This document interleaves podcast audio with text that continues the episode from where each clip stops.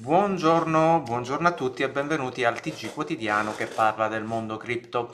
Come sempre vi consiglio di attivare la campanellina se ci state seguendo su YouTube oppure di seguirci in, su Facebook. C'è anche la possibilità di seguirci in versione differita, in versione podcast, quindi soltanto audio, ci trovate sulle principali piattaforme e eh, in ultimo, o non ultimo, vi consiglio di anche di seguirci sul nostro eh, canale Telegram, lì troverete delle informazioni un po' più aggiornate rispetto al video ovviamente e anche qualche file particolare che vado trovando ogni tanto. Eh, detto questo, ovviamente vi consiglio anche di andare a visitare il nostro sito web, che vi ricordo essere w w w punto crypto trecentosessanta punto i t. Lì troverete tutti quanti i nostri servizi che vanno dal semplice cambio criptovalute a servizi più avanzati che hanno a che fare con il trading. Allora, iniziamo subito dalle tesserine, perché in questa giornata che non ci siamo visti c'è stato un po', eh, c'è stato un po' di rivoluzione. Abbiamo visto Bitcoin superare i diecimila, anche abbastanza abbondantemente, per poi eh, ritornare a fare eh, i novemilacinquecento dollari che stiamo vedendo, quindi in questo momento stiamo vedendo un meno cinque per cento, ma a seguito di questo crollo. È stato eh, realizzato eh, una figura che mh, diciamo nei, nei forum viene eh, chiamata BART, cioè quindi testa di BART, cioè un grosso pump, una continuazione, una lateralizzazione a forma appunto dei capelli di BART per poi riscendere tutto quanto. Eh, la dominance anche di Bitcoin è eh, diminuita abbastanza, c'è stato un po' eh, di rivoluzione, quindi è stata una giornata un po' particolare. Eh, nel frattempo ci sono stati anche, come vediamo, eh, ventuno ore fa ci sono state, c'è stata l'emissione di eh, la generazione di ben duecento milioni di Tether eh, sulla blockchain di Tron, eh, anche perché vi specifico perché su questa blockchain di Tron ci sono delle notizie un po' più eh, legate anche a questo aspetto. Eh, eh, dall'altro lato ci sono stati anche dei grossi movimenti sotto il profilo di eh, Ethereum. Ethereum sta andando abbastanza bene nella giornata. Abbiamo visto eh, sta viaggiando verso i duecentoquaranta dollari, eh, c'è chi punta addirittura verso i duecentottanta, eh, ovviamente sta ripiegando anche lui in questo momento, però è abbastanza interessante vedere eh, quello che si sta, eh, che si sta muovendo in questo momento. Ritornando eh, al movimento appunto di Bitcoin, questo crollo è stato eh, fatto eh, sostanzialmente, principalmente, da eh, un'unica operazione eh, realizzata su Bitfinex eh, di vendita. Eh, praticamente in tre minuti sono, eh, c'è stato, mh, ci sono stati quasi millecinquecento dollari eh, di crollo, quindi da qui il titolo dei milletrecento eh, dollari, dei euro scusatemi, eh, del momento. Quindi è stata tutta quanta, eh, diciamo è stato eh, BitMEX a eh, muovere il, il crollo da un altro lato, e dall'altro lato la, la crescita del, di Bitcoin eh, c'è chi la vede in eh, varie maniere. Nello specifico ehm, la crescita che c'è stata prima eh, viene sempre legata al, al gap rispetto al C M E.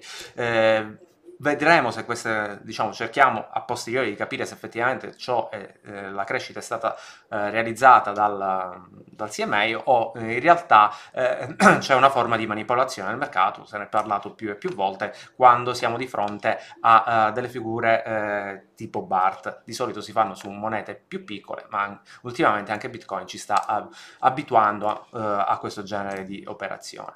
Per il crollo eh, c'è chi sostiene che probabilmente sia stato legato anche alla, um, ai miner. In pratica eh, sembra che eh, abbiano um, cercato di eh, rimettere, di riprendere le perdite che hanno avuto eh, negli ultimi tempi, vendendo addirittura più bitcoin di quelli che hanno effettivamente minato.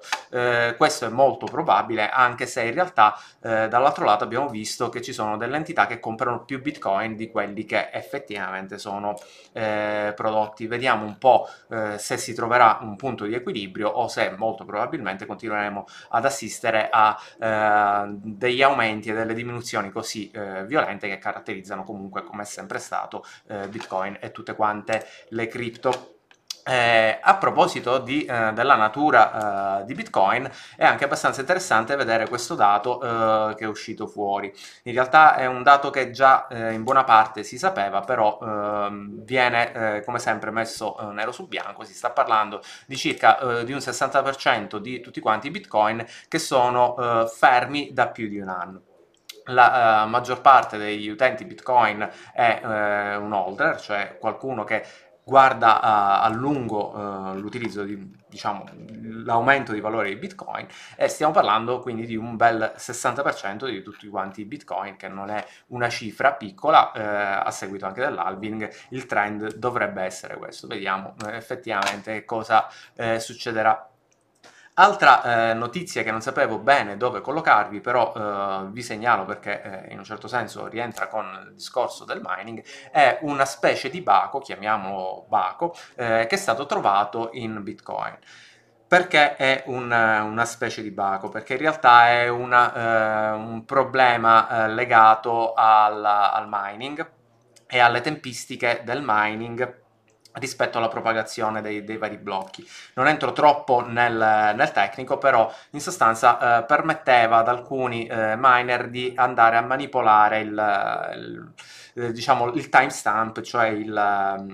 la cadenza con cui i blocchi effettivamente venivano registrati nella blockchain. Questo è derivato eh, da un problema del software, non tanto del, dell'architettura di Bitcoin. È eh, un problema conosciuto eh, che sembra che si stia andando a risolvere. È un qualcosa di tecnico interessante, però è bello vedere che comunque anche un software che ha mh, ormai undici anni continua ad avere delle imprecisioni, come è giusto che sia per mh, in una comunità, fra virgolette, che sviluppa, continua a sviluppare il codice. Dall'altro lato, dal, dal primo giugno finalmente il, il Canada riconosce eh, i servizi di, che hanno a che fare con le cripto in una maniera eh, specifica. Eh, sono eh, tutti i prodotti che hanno a che fare con il cripto sono dei money service, e quindi saranno delle entità registrate, positiva verso la regolamentazione del, eh, di Bitcoin e in generale di, tutto quanto, di tutte quante le cripto. Parliamo un po' eh, del versante eh, Ethereum e eh, Ethereum Classic. Nello specifico eh, sembra che ci sia stato un problema anche per il fork recente che abbiamo visto di Ethereum Classic per il suo... Eh, per il suo wallet che si chiama Open Ethereum. Eh, sembra che anche questo abbia avuto dei problemi, però abbiano, eh, sembra che abbiano risolto tutto quanto eh, abbastanza velocemente. C'è stato qualche problema di sincronizzazione, però la cosa sembra stia andando avanti.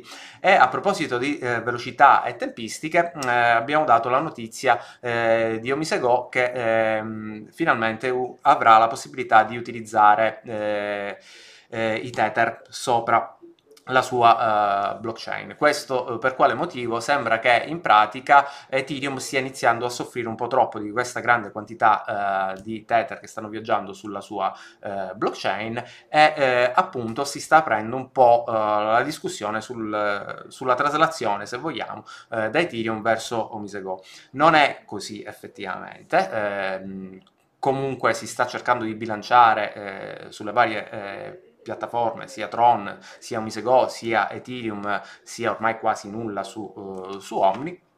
Positivo ovviamente principalmente per eh, Omisego, che nel frattempo eh, sta anche cambiando, sta leggermente facendo un rebrand del suo, eh, del suo nome, che adesso da Omisego si chiamerà eh, O M G Network. Siamo sempre lì eh, in sostanza. Più che altro è, sa un po' di operazione maquillage, perché ricordiamo che andrà eh, prossimamente su ehm, ehm, Coinbase, e quindi si aspettano comunque eh, volumi abbastanza importanti.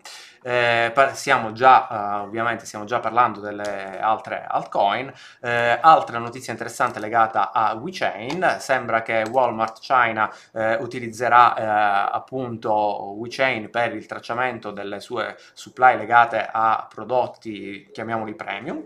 Eh, abbiamo visto più e più volte VeChain fare questo genere di operazioni, è positiva per VeChain.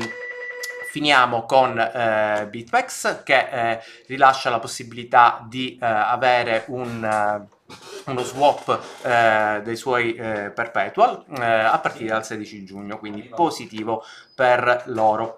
Detto questo, eh, chiudiamo con questa piccola eh, curiosità che eh, riguarda, ho mandato il video nel nostro canale Telegram, che riguarda eh, il mining. Sembra che un eh, gruppo di miner abbia fatto delle specie di tombe, abbia fatto delle, degli scavi sotterranei per poter minare Bitcoin rubando anche l'elettricità. È una curiosità particolare, chi vuole vedere effettivamente tutto quanto il video lo trova nel nostro canale Telegram. Per oggi è tutto, ci si vede, ciao!